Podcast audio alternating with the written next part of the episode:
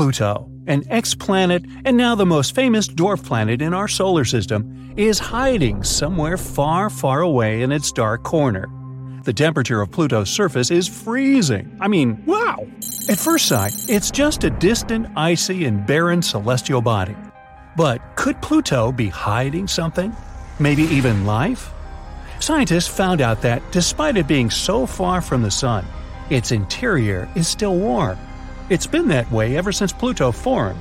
Under the haze layered atmosphere of Pluto, there's a frigid surface full of craters and impure water ice. There's also a large impact basin flooded by frozen nitrogen. And below that icy crust could be an internal ocean. When the surface of a planet stretches, it mostly leaves many fractures behind. The same goes with Pluto. You can see there are numerous cracks across its water ice crust. They're of all ages, some even possibly date from 4.5 billion years ago, from the times when Pluto was still forming. The dwarf planet probably grew because it slowly accumulated small pieces of icy material. It condensed during the time when the outer region of our solar system was forming. This process was going intensely and fast enough to melt the base of the icy layer.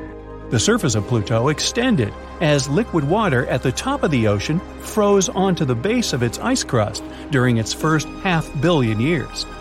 The ocean may have stopped freezing for the next billion years. The buildup of radioactive heat temporarily balanced the rate of heat escape to space.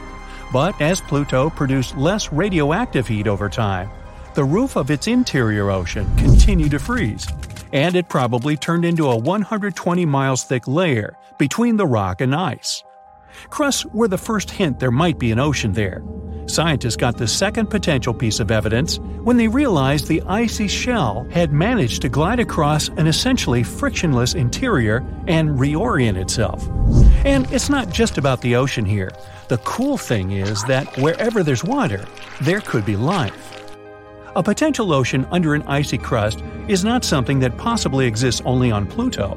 Some icy moons of our solar system have it too, like Saturn's moons Enceladus and Titan, and Jupiter's Europa. Enceladus and Europa could both have salty liquid oceans. Plus, they have similar water plumes erupting from their interior. These geysers tell us these moons have their own source of energy, probably because of radiation or gravity. Either way, that energy is what could support life. Have you heard of Ceres? It's our closest dwarf planet, the biggest object in the asteroid belt between Jupiter and Mars, and the first asteroid we discovered at the beginning of the 19th century. People even called it a planet then. Although it's not so popular, there's a possibility Ceres has a subsurface ocean too. Geysers could be the first sign of that. The water vapor plume could be a result of a meteorite strike that exposed subsurface ice to outer space. Ceres may have its own atmosphere too. This dwarf planet is relatively far from the Sun, but its surface temperature could go up to minus 37 degrees Fahrenheit. At these temperatures, if there was water ice at its surface, it would quickly change to gas, and this could create an atmosphere around this intriguing dwarf planet. Not just oceans, there are many volcanoes across our solar system, too. Mercury, Venus, Mars, and Io, one of Jupiter's moons, have them. But apart from the Earth, Io is the only one that has more than 400 active volcanoes. 150 of them erupt at any given time. Scientists suspect there could be some volcanic activity on Venus and Jupiter's moon Europa too. But they can't check if that's true because Venus has an extremely thick atmosphere and Europa has a thick ice shell. And even though volcanoes in other spots are no longer active, we know they used to be because of specific landforms they left behind hills, valleys, plains, mountains, and especially lava channels. It's like when you're watering your plants on the front porch, you see water flowing down your sloped driveway along specific pathways. This creates small channels, a lot like lava does. Our moon may have also had active volcanoes back in the age when dinosaurs were still roaming around. If they had had telescopes, they might have seen something spectacular lava fiercely oozing from the surface of the moon.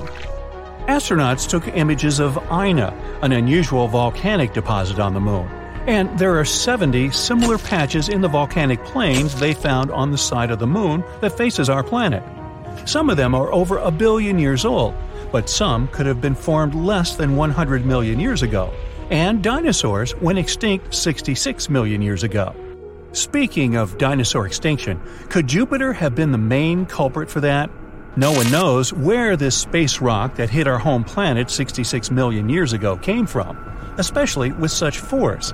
It left a crater off the coast of the Yucatan Peninsula in Mexico, and it probably caused earthquakes, tsunamis, and fierce volcanic eruptions that brought troubles not only to dinosaurs, but to nearly three quarters of all animal and plant life on Earth. But some believe Jupiter was the one that flung the comet into the Earth. Gravity is a tricky force that can make the solar system act like a big pinball machine. Jupiter is our most massive planet, which means it has extremely strong gravity. It's like a guardian of our solar system that kicks many incoming comets away, sometimes bringing them pretty close to the Sun. As they get there, these comets can experience extremely strong tidal forces that break them apart and, in the end, create long chunks of a comet. And one of these chunks probably went towards the Earth. Have you heard of the story of Triton? Neptune has 13 moons, and Triton is the largest of them. It's the only giant moon in our solar system that has a retrograde orbit. It means it circles its parent planet in the opposite direction of its rotation. Scientists believe that's because Triton used to be in the Kuiper Belt, a disc shaped area located in the outer solar system, I mean, past Neptune's orbit. And it's possible that Neptune's gravitational force pulled it out of that region millions of years ago. Pluto may have originated within the Kuiper Belt, too. Pluto and Triton are almost the same. They have similar density, mass, and surface material. Now Triton is locked away in synchronous rotation with its parent planet Neptune far away from what we believe is its homeland. Now, the most distant object we've discovered so far in our solar system is a mysterious planetoid called, wait for it, Far Far Out. One astronomical unit is the average distance between the Earth and the Sun, around 92 million miles. Well, Far Far Out is 132 astronomical units from the Sun, four times farther away than Pluto.